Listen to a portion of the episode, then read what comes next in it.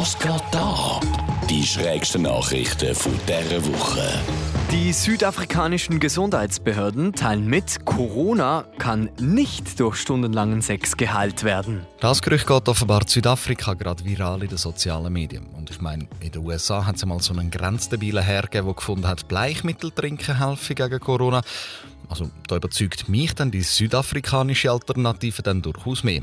Und ich sehe sie auch ein bisschen wie bei der Homöopathie. Nützt es nichts, so schadet es nichts, man kann es mal versuchen. In North Carolina wollte eine Frau ein Lotterielos kaufen und hat fälschlicherweise zwei erhalten. Mit dem zweiten gewann sie den gesamten Jackpot. Gut 280.000 Franken hat die gute Frau so gewonnen. Es ist jetzt wirklich nicht so, dass ich ihr das nicht möchte gönnen. Aber es gibt einfach Leute, die haben so ein unglaubliches Glück im Leben. Und auf der anderen Seite gibt es mich, wo das Handy wirklich nur ein einziges Mal aus der Hand gefallen ist. Dummerweise auf dem Balkon im fünften Stock.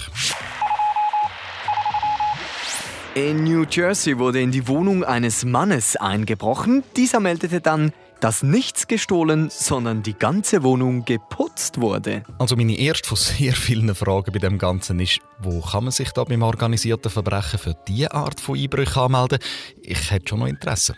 Aber die Geschichte hinter dieser Schlagzeile ist wirklich umwerfend. Der sogenannte Einbrecher hätte eigentlich die Wohnung von einem Kollegen putzen für einen finanziellen Zustopf.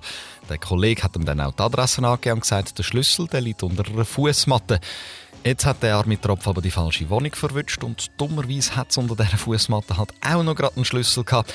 Er ist dann innen und hat etwa zwei Stunden geputzt. Aufgefallen sagt der Fäller dann, als er dem Kollegen angerufen und gesagt hat, er mache jetzt gerade Pausen und streichle seine Hauskatze.